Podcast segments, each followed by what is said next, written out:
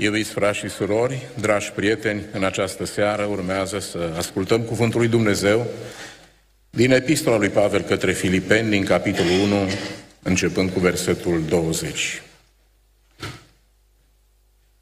Filipeni, capitolul 1, începând cu versetul 20 în continuare.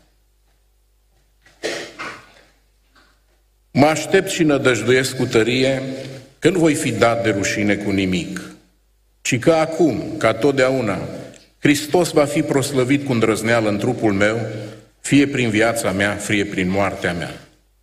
Căci pentru mine a trăi este Hristos și a muri este un câștig. Dar dacă trebuie să mai trăiesc în trup, face să trăiesc și nu știu ce trebuie să aleg. Sunt strâns din două părți. Aș dori să mă mut și să fiu împreună cu Hristos, căci ar fi cu mult mai bine. Dar pentru voi este mai de trebuință să rămân în trup. Amin. Vă rog să vă reașezați.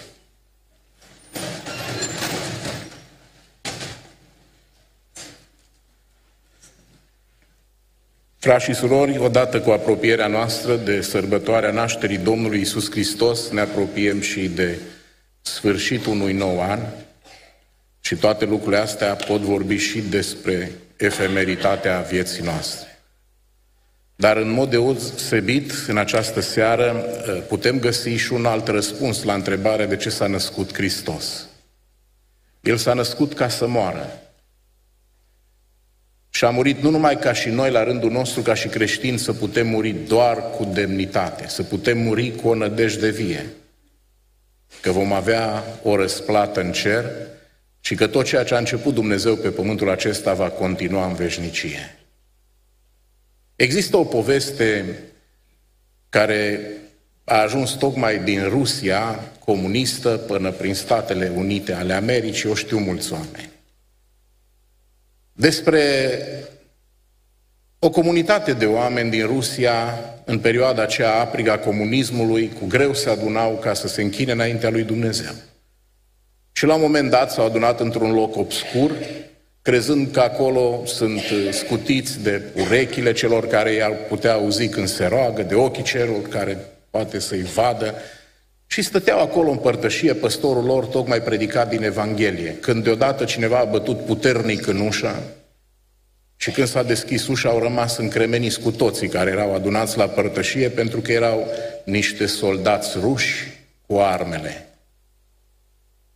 Iar unul dintre ei, care părea a fi un fel de gradat acolo, le-a zis, cei care doriți să muriți, rămâneți înăuntru. Cei care doriți să plecați, puteți pleca acum din locul acesta. Bineînțeles că mai mulți s-au ridicat deodată, au ieșit afară din acea încăpere, dar totuși majoritatea grupului a rămas acolo. Și apoi gradatul acela a zis să se închidă ușa și să se încuie ușa. După ce s-a încuiat ușa, a dat ordin ca toate armele să fie adunate undeva într-un colț. Iar gradatul a zis păstorului, acum, pastore, poți să continui predica, vom putea să ne închinăm că au rămas doar aceia care trebuie să rămână. Dragilor, cam asta înseamnă viața și vreau să vă mai spun că cea mai grozavă, cea mai bună investiție a vieții este aceea care va viețui. Cunoașteți vreuna, în afară de a fi copil al lui Dumnezeu, de a trăi cu Hristos? Vreo altă variantă pentru viață mai bună, aveți? În această zi fiecare dintre noi, imaginar, sigur, vom primi un chestionar pe care trebuie să-l completăm. Este, dacă vreți așa, un fel de document foarte scurt, de nu vă dau chiar o hârtiuță, un bilețel, că ar fi poate așa umilitor pentru dumneavoastră, pentru atâta lucru să vă dau o bucată de hârtie. Dar primiți așa, imaginar un chestionar, dacă veți ceva tipizat unde trebuie să completați ceva. Pentru că Biblia spune așa, pentru mine a trăi înseamnă Hristos. Dacă în loc de Hristos aici ar fi niște puncte, puncte, ce ai scrie în dreptul tău? Iar a muri un câștig, pentru tine ce ar fi? O tragedie? Probabil că dacă te gândești la cei care au vârste înaintate, zici, da, o normalitate, așa îi pune acolo. La vârsta mea, din moment ce v-am spus că odată am predicat uh, la cineva care murise după o vârstă de 90 de ani, cred că 92 de ani. Poate am mai spus asta la capelă, la cimitir. Iar uh, în public vorbea cineva. Vorbea destul de tare că l-am auzit eu în timp ce predicam că spunea despre cel decedat, cineva de acolo, de pe margine. Eu dacă aș trăi 92 de ani, aș cere cuiva să mă împuște. Dar probabil în cazul celor de 92 de ani a zice, păi e o normalitate, a muri este o normalitate. Pentru noi ce înseamnă a muri? Ceva, Domnul, la care nu vrem și nu merită să ne gândim acum. Ba, uită că Dumnezeu ne spune, gândiți-vă chiar dacă sunteți tineri la treaba asta. Uitați-vă, dragilor, la uh, un fapt, și anume la religie. Religia fără Hristos este, dacă vreți, ceva care miroase a moarte. Am mai spus treaba asta. Hristos a venit în lume să ne scape de păcat, dar nu numai de păcat, ci de, și de religie. Că uneori religia este cea care ne împiedică poate să ne închinăm lui Dumnezeu așa cum vrea, că avem noi tiparele noastre. Și nu vrem să mergem, că zice cuvântul lui Dumnezeu că acolo unde este Duhul, este slobozenie. Și acum, dragilor, ne-am deprins și ne pricepem foarte bine uh, la a mușamaliza, la, la ascunde, la a masca slăbiciunea și ceea ce este, dacă vreți, slăbiciune în noi. Ați văzut la mormântare. Am inventat capacul frigo. Să-l ținem pe om așa ca și cum ar fi viu. Îl ținem acolo că e cald, că e iarnă, că e frig, să fie capacul frigo. Dar asta nu-i nimic, ați vedeți cum mascăm de bine. Eu n-am fost niciodată uh, martor la cum uh, se pregătește un decedat care este pus în sicriu și apoi așezat în capelă. De fapt, tocmai am fost într-o capelă și am ajuns cu jumătate de oră mai repede înainte să vină oameni și apoi într-o oră a început serviciul de priveghiu. Și vreau să vă spun că deodată a apărut o doamnă așa, am zis că e de la cosmetică. Și-o scos trusa, tot felul de pensule, dar nu știam eu care, cum, pentru ce sunt. Și-a început să aranjeze, să facă, să... Extraordinar m-am uitat și am zis, uite cum vor să arate uh, oamenii care pleacă de aici ca și cum ar fi vii. La un moment dat m-am mai uitat odată peste cea decedată și nu mai, nu, parcă nu mai era ea în sicriu. Bineînțeles că n-ați vrea să fiți, nu machiați vreodată cu aceleași ustensile. M-am gândit, eu, cred că nu le schimbă niciodată, tot cu alea merge peste tot. Dar nu asta e chestiunea, ci faptul că ne place să mascăm. Dar, dragilor, toți vom pleca de aici, toți vom muri pentru că suntem slabi. Dar dacă rămânem cu Hristos până și moartea, va deveni un fel de boală pentru copiii lui Dumnezeu. Moartea poate fi ceva înspăimântător, dar pentru cei care sunt copiii lui Dumnezeu, moartea e doar un fel de boală. E ca și pojarul, e ca și varicela. Trebuie să treci și pe boala asta. Scumpilor, vreau în această zi să înțelegem că viața, că prima dată ne întrebăm, da? Ce este viața? Ce este viața pentru noi? Și Biblia spune că pentru mine a trăi este Hristos. Ce înseamnă asta? Să fie Hristos în centrul vieții tale. Înseamnă a se învârti totul în jurul lui Isus Hristos. Domnule, vreau să mă fac avocat. Slavă lui Dumnezeu. Dar știi cum să te faci? Domnule, eu vreau să mă fac avocat pentru că Dumnezeu are nevoie pe pământul ăsta de oameni drepți. Și eu vreau să ajut mulți oameni și atunci vei fi unul binecuvântat. Nu vei fi orice fel de avocat. Și dacă vrei să te faci medic, aleluia, slavă lui Dumnezeu. Mare sacrificiu. Dar fă așa cu un scop, nu numai vreau să fiu medic. De ce? Păi mă gândesc la cash, la... Am văzut că cineva are mașină bună, că pe îngrădiște mulți doctori pe aici, pe toate străzile și de ce n-aș fi și unul dintre ei? Să locuiesc pe o stradă bună? Nu, ia-ți un alt reper, unul spiritual. Vreau să fiu acolo să-i ajut pe cei care au nevoie de o mână întinsă. Să nu fiu pe acolo un șpăgar, pe la spital. Să fiu unul care trăiește cu demnitate și fac ceva bun pentru oamenii din jurul meu. Să fiu o lumină. Orice te-ai face, dacă te faci un meseriaj din ăsta la construcții, am mai spus eu cândva, Păi lasă oamenii duminica să-și mănânce supa așa în liniște, cu inima plină de bucurie, nu cu gletul de pătavan. Și acolo la lucru, unde faci o meserie și lucrezi, să faci ca pentru Domnul. Pentru că totul se învârte în jurul lui Isus Hristos.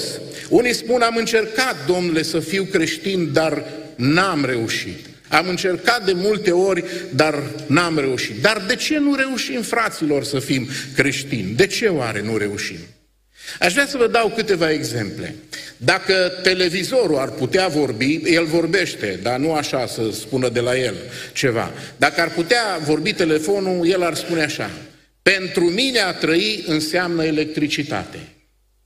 Telecomanda ar putea să spună, pentru mine a trăi înseamnă baterie.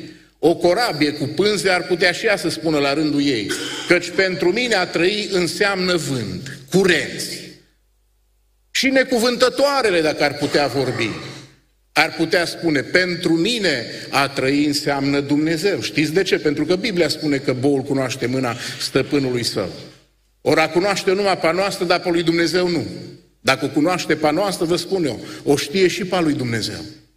Dar există o ființă, o singură ființă pe pământul acesta, care la modul general spune așa, că și pentru mine a trăi este un efort de sine.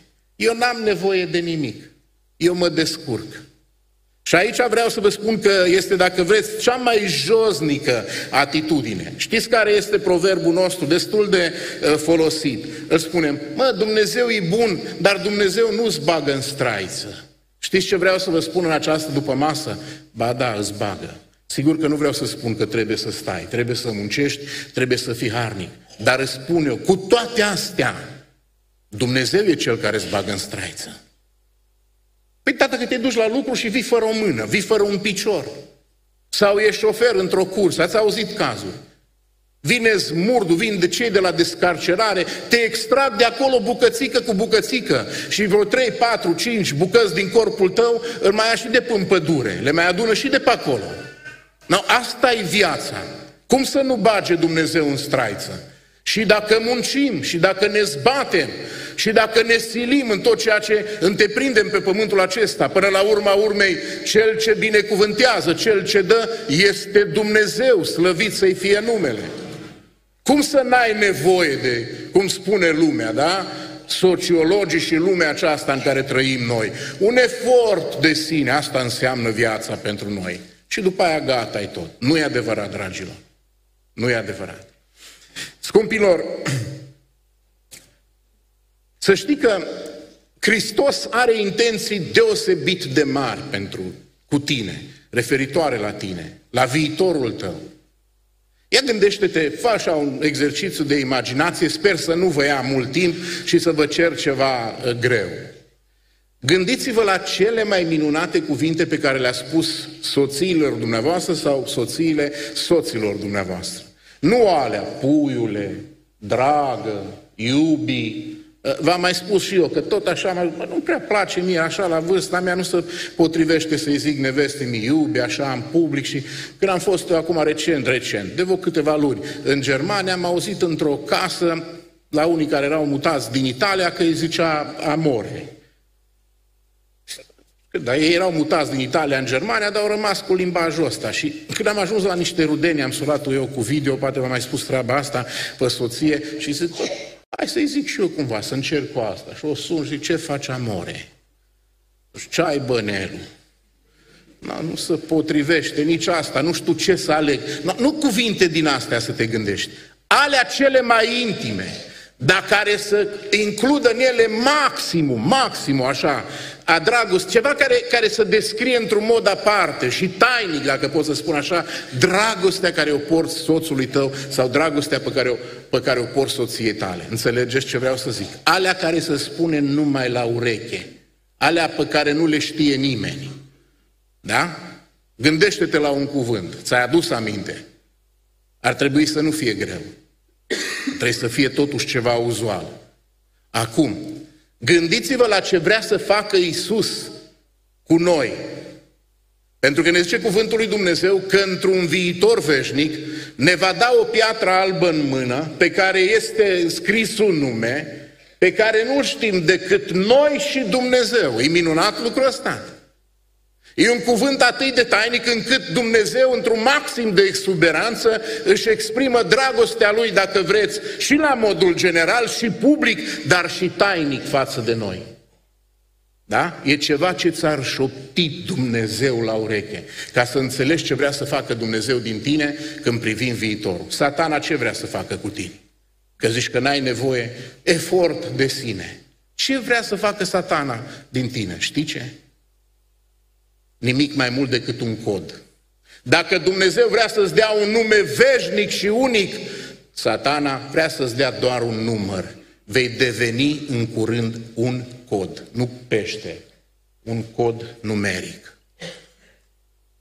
Scumpilor, dacă ne uităm acum în Biblie și vedem că a, însemna, a trăi înseamnă Hristos, ne punem întrebarea atunci ce a însemna a muri. Ce a putea fi asta, a muri? Dacă a trăi înseamnă Hristos, ce înseamnă a muri? Știți ce? Mai mult Hristos. Și mai mult Hristos. Dacă a trăi înseamnă Hristos, acum a muri înseamnă și mai mult Hristos. În ce cuvântul lui Dumnezeu? Copilașilor. Noi suntem acum, ni s-a, nu s-a arătat încă, acum suntem copiii lui Dumnezeu, dar ce vom fi nu s-a arătat încă. Va fi ceva extraordinar, pentru că va fi mai mult Hristos. Dacă spun în lumea aceasta așa, pentru mine a trăi înseamnă banii, lucrul ăsta înseamnă că a muri înseamnă a pierde tot. Vreau să vă întreb ceva. Dumneavoastră ați văzut la cimitir când merge mașina mortoară, ați văzut cumva și o remorcă după mașina? Adică e mașina cu cel decedat și după aceea o remorcă din aia cu două osi în spate că e depus acolo, nu? Există așa ceva? Nu. Pentru că nu putem să ducem nimic cu noi. Asta trebuie să vorbească ceva despre viața pe care o trăim noi. Dacă în lumea aceasta ai avut faimă, vei ajunge să fii uitat. Dacă în lumea aceasta vei avea putere și puterea vei avea sfârșit. Dacă în lumea aceasta ai avut ambiții, nu mă las, mă lupt, Păi cu mine s-a pus, acum să vezi, nu mă las, mă lupt. Dacă vei avea ambiții, vei ajunge să fii și tu neputincios. Dacă vei avea tinerețe și ai tinerețe, vei ajunge să fii bătrân. În curând, foarte curând. Păi eu când mă uit la cei care erați aici tineri, că v-am prins pe unii, nici nu erați cărunți. Unii dintre cei care nu sunt în vârstă acum. Și mă uit așa, câteodată ne întâlnim la uite că un cărunțit. Și dumneavoastră probabil la mine. Uite, uite, uite, cum trec ani. Deodată așa să duce ani. Și tu vei îmbătrâni. Și toate lucrurile astea se duc. Dar, dragilor, vreau în această zi uh, să, să înțelegeți că cea mai încântătoare dilema a vieții unui credincios o, e ceva extraordinar aici, că totuși avem o dilemă. E frumos așa, îți place să trăiești în dileme. Nu știi ce să alegi, să te macine de la patru dimineața, să scot din bancă, să nu, e momentul nu. Dar aia înseamnă să ai o dilemă să mă căsătoresc cu ăsta, să încep să umblu cu el. Asta e altfel de dilemă. Și o grămadă de alte lucruri. Oamenii au dileme. Dar există totuși una pe care o, numit, pe care o pot numi a fi, a fi așa foarte încântătoare. Știți care? Este acea dilemă din viață despre care Apostolul Pavel spune sunt strâns din două părți. Aș vrea să mă mut și totuși, că ar fi mai bine pentru mine, dar totuși nu știu ce să aleg. Că ar fi mai bine să rămân aici, ar fi mai de folos pentru voi. Știți cum vine asta? Imaginați-vă că aveți doi copii, unul în cer și unul aici pe pământ. În oricare parte ai fi, ai fi bucuros, da? Dar dacă te-ar pune cineva să alegi acum, tu cu care ai vrea să fii? Cu cel din cer sau cu... E greu să alegi. Ca să înțelegeți și mai bine, la un moment dat, eh, Moody, predicatorul, era pe un lac foarte mare împreună cu mai mulți oameni, navigau și la un moment dat începe o furtună foarte puternică, oamenii sunt foarte înspăimântați, organizează ad hoc așa un moment de rugăciune, toți strigau către Dumnezeu. Moody stătea așa pe un balansoar, deși era mare așa, stătea acolo, se legăna așa, dar fără să se roage. Oamenii foarte curioși vin la el după aceea și îl întreabă, tu ce n-ai venit cu noi la rugăciune? Nu ți frică? Ba, prietene, la ce ai vrut să arăți cu asta? De ce nu te-ai rugat? Zic, măi, oameni buni, eu n-am putut să mă rog, fiindcă o soră de-a mea e la Chicago și alta în cer. Și mi-e foarte greu să mă decid. Înțelegeți care este dilema aceasta încântătoare cu care poate să trăiască uh, un copil? Un frate bătrân dintr-o biserică se ruga intens pentru toți membrii bisericii, mai ales pentru bolnavi. Și acum bolnav era și păstorul.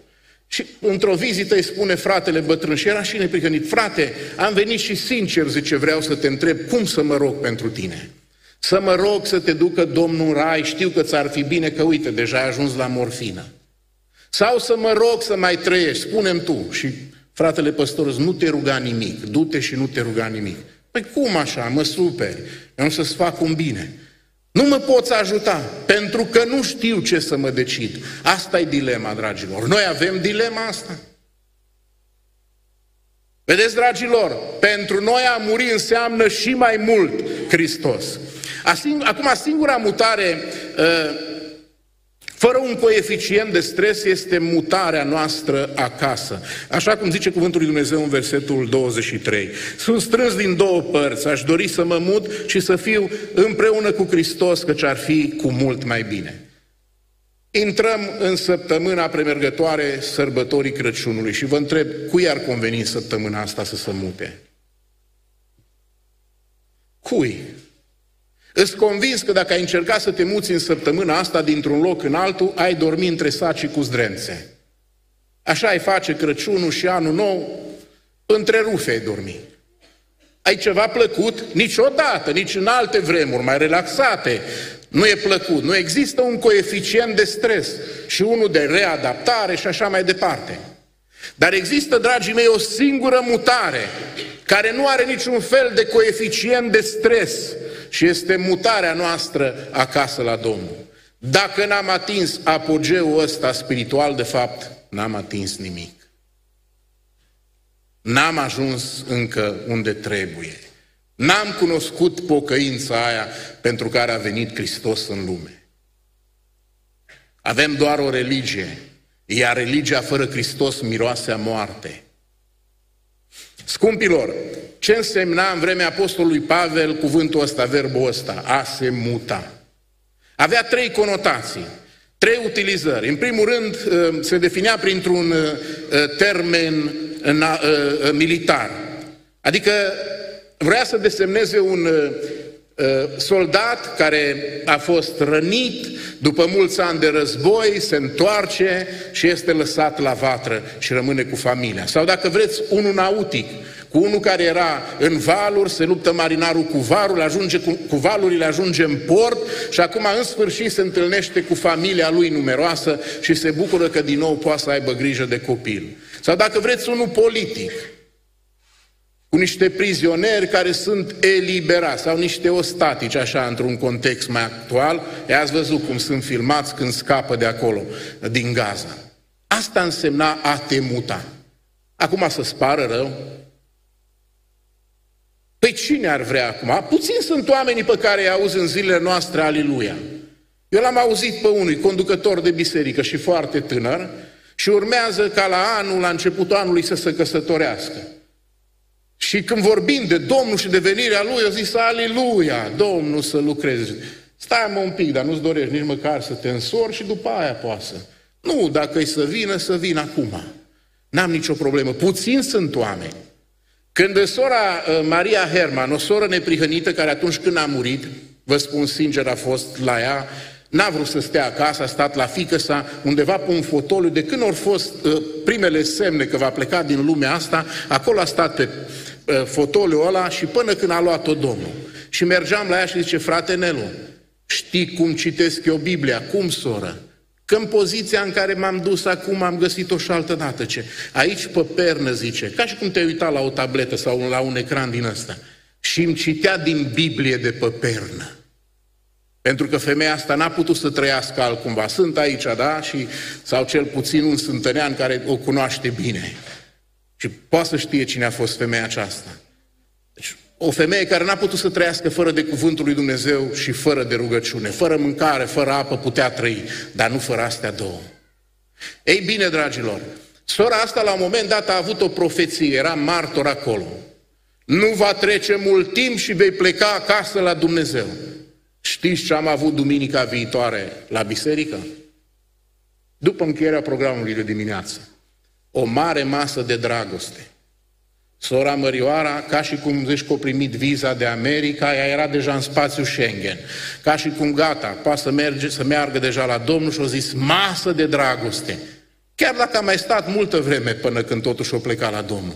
Dar au făcut o masă de, do- de dragoste în cinstea plecării ei și cântările ei s-au transformat numai în cântări de plecare și tot veselă. Gata, s-a făcut, gata, s-a pregătit ca să, pleacă, să plece la Dumnezeu să se întâlnească cu Domnul ei. Na, asta înseamnă pregătire, apogeul vieții spirituale. Până nu e asta, nu-i nimic.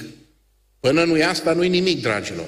A, pot predica, da, pot să fiu și păstor, dar până nu-i siguranța și dorința asta și dorul ăsta al meu după Hristos în sufletul meu, nu-i nimic.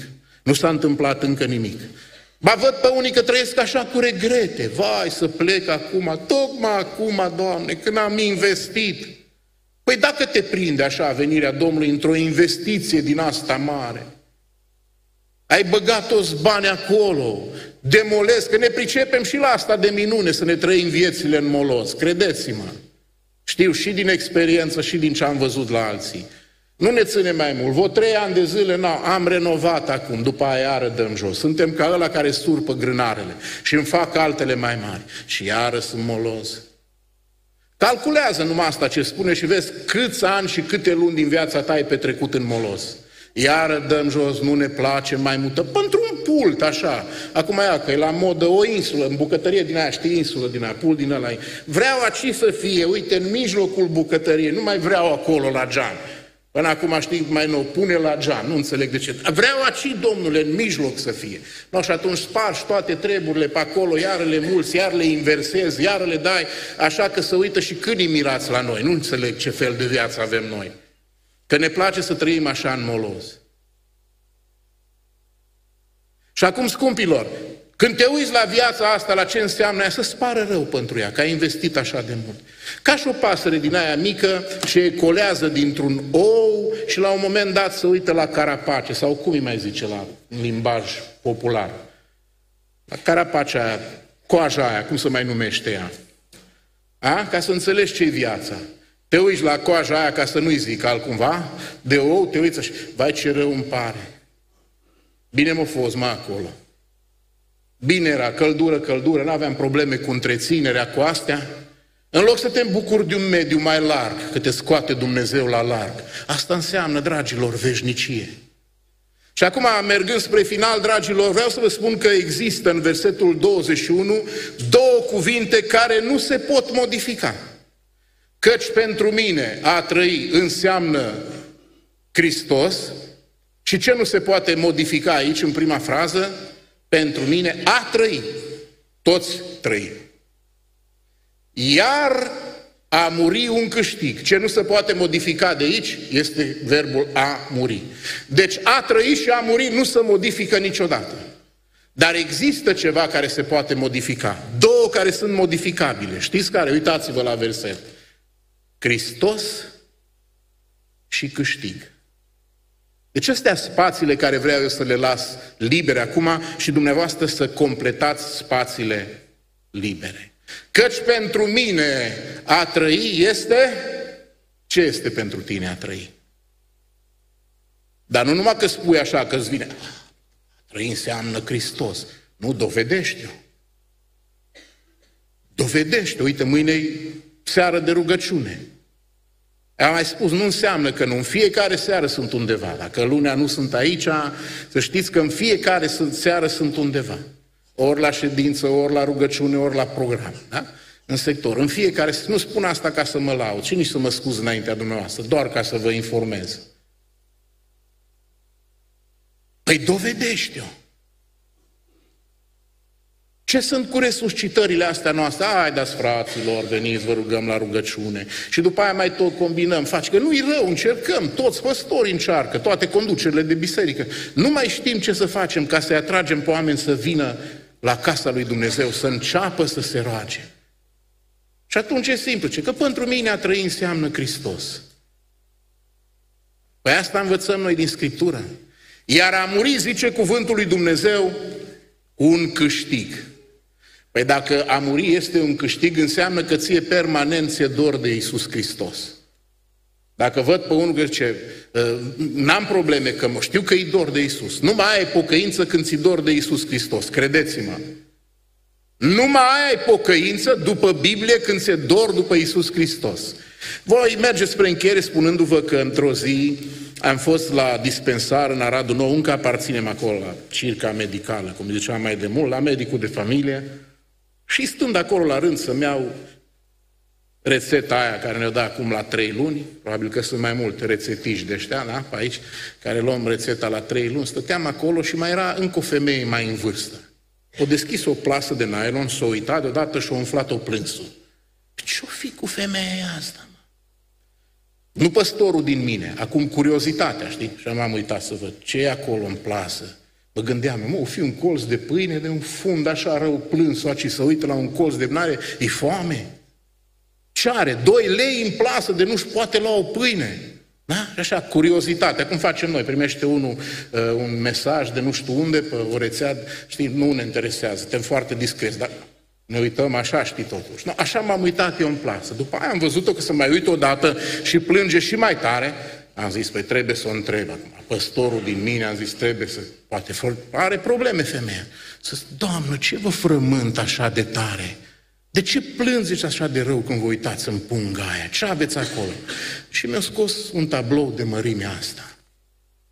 Cu fica ei și cu fica fiicei ei. Și am zis, de ce plângeți când vă uitați la tablou? Ce de o lună de zile au murit într-un accident. Și purtați așa plasa asta cu dumneavoastră peste tot, da.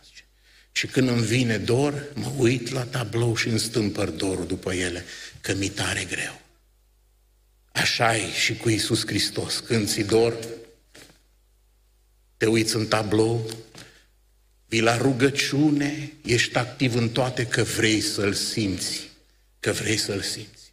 Oameni buni, să nu ne jucăm cu Dumnezeu niciodată. Că atunci ne-am și găsit cu cine să ne jucăm. Jucăm, tocmai cu Dumnezeu. Vin sărbătorile astea deosebite și mi-am notat câteva lucruri în zilele trecute, vreau să vi le împărtășesc, dar vreau să vă spun că le citesc doar ca să înțelegeți cum ar trebui să întâmpinăm sărbătoarea aceasta. Și voi citi așa cuvânt cu cuvânt ca să nu mai răpesc din timp, să mai adaug ceva.